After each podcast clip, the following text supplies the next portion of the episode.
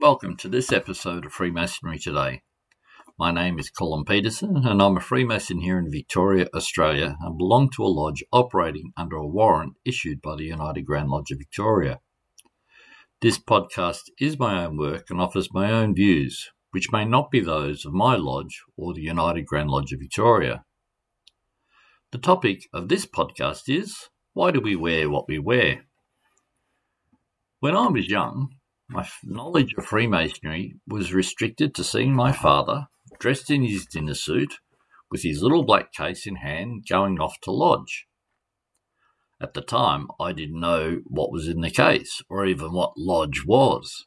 However, my father regularly left the house in his suit, carrying his case, and went off to lodge. Indeed, for many people, that's still the case. That's all they see particularly those who live around our buildings. If you do an internet search, you'll probably see images of Freemasons in dinner suits. These images probably show Freemasons dressed with an apron, as well as other regalia, a collar and gauntlets at the very least. This being the case, it is fair for you to ask why dress like this? Why do Freemasons dress in a formal suit? If you were to visit a stonemason, an actual one that is, and yes, they still exist, you'll see that they are dressed in clothes appropriate for the task before them. Of course, so do most trades, whether they be carpenters, plumbers, electricians. Similarly, ambulance personnel, firefighters, and police also dress in uniforms that not only assist them in completing their tasks, but also identify them from the rest of society. Freemasons in the main are not working stonemasons. We are symbolic masons. However, we dress in clothes that are appropriate for our tasks. They are formal dinner suits. This style of dress has a number of purposes. 1. Freemasonry has a proud tradition, and we dress in such attire at our lodge meetings and activities out of respect for and for the tradition of Freemasonry. Since we all dress alike, differences in our station in life are not obvious. That is, it shows we're all equal. No one Freemason is better than any other. And lastly, it is our uniform. It's part of the process of reminding ourselves that we are Freemasons and what it means. It does need to be highlighted that this wasn't always the case.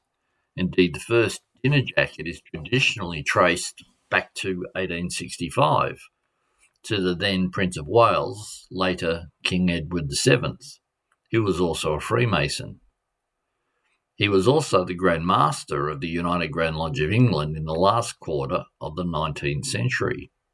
He certainly made the dinner jacket fashionable, and no doubt this is why the vast majority of Freemasons in Australia and other countries wear dinner jackets. These dinner suits are traditionally worn only for events after 6 pm. And black tie dinner suits, which are the ones we wear, are less formal than the white tie versions, but more formal than the informal or business suits that you see a lot of people wearing during the day. Given Freemasonry dates back to prior to this, then obviously we didn't wear dinner, suits prior to 1865. So what did we wear? I'm not quite that old. However, according to mastermason.com, in an old Masonic catechism of the time, there is a question asking about a master's clothing. The answer was yellow jacket and blue breeches. This was an allusion to the colours of a pair of compasses and a square, maybe. There is a painting showing the Scottish poet Robbie Burns in Lodge Canongate, Kilwinning in Edinburgh, Scotland, on his appointment as Lodge Poet Laureate. Members of the Lodge wear variously coloured coats, breeches, and stockings, none of them black and white. This event was supposedly on the 1st of March 1787. The painting, by Stewart Watson, was produced in 1846. Blue and gold were certainly recognised as the official colours of Freemasonry in the 1720s. However, nowadays these colours are primarily used as edgings on aprons of the Grand Lodge officers and on their collars. Why do we wear aprons? The aprons we wear are symbolic of the aprons worn by stonemasons who, centuries ago, were the ones who built the castles and churches and were the craftsmen who began Freemasonry. The plain, unadorned, white apron of the entered apprentice symbolizes the initiate's condition, that he has but little experience and knowledge of Masonic principles and symbolizes the innocence and purity of the inner man. The decoration on aprons signifies the level of attainment or role of a particular Freemason. And what about all the other regalia? And this can include our cuffs, gauntlets, collars, sashes, medals, swords. We have lodge banners and accessories, including ties, lapel pins, gloves, cases, and even rings. I should point out that we wear gloves for the same reason we wear suits, to provide a level of uniformity. The other regalia we wear provide an indication to fellow Freemasons of the particular order and office that the member wearing it holds within Freemasonry.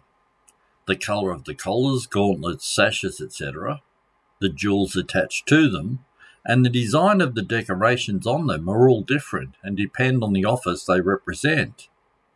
It should be noted they're not all random, even if they sometimes appear that way. Each have a meaning and are designed to convey a reminder of a particular virtue to each Freemason and in particular the wearer. Then there are those black cases we carry to our meetings. What's in them? When I was young, watching my father leave with his case in hand, I had no idea what was in it. It's true that for many years I didn't think to ask, and he didn't offer to show me. But when I was young, you respected your father and didn't question his authority. To me, the case he carried was a mysterious symbol of that authority. Of course, when I did eventually gather up the courage to ask, he was happy to show me, and I was both fascinated and disappointed.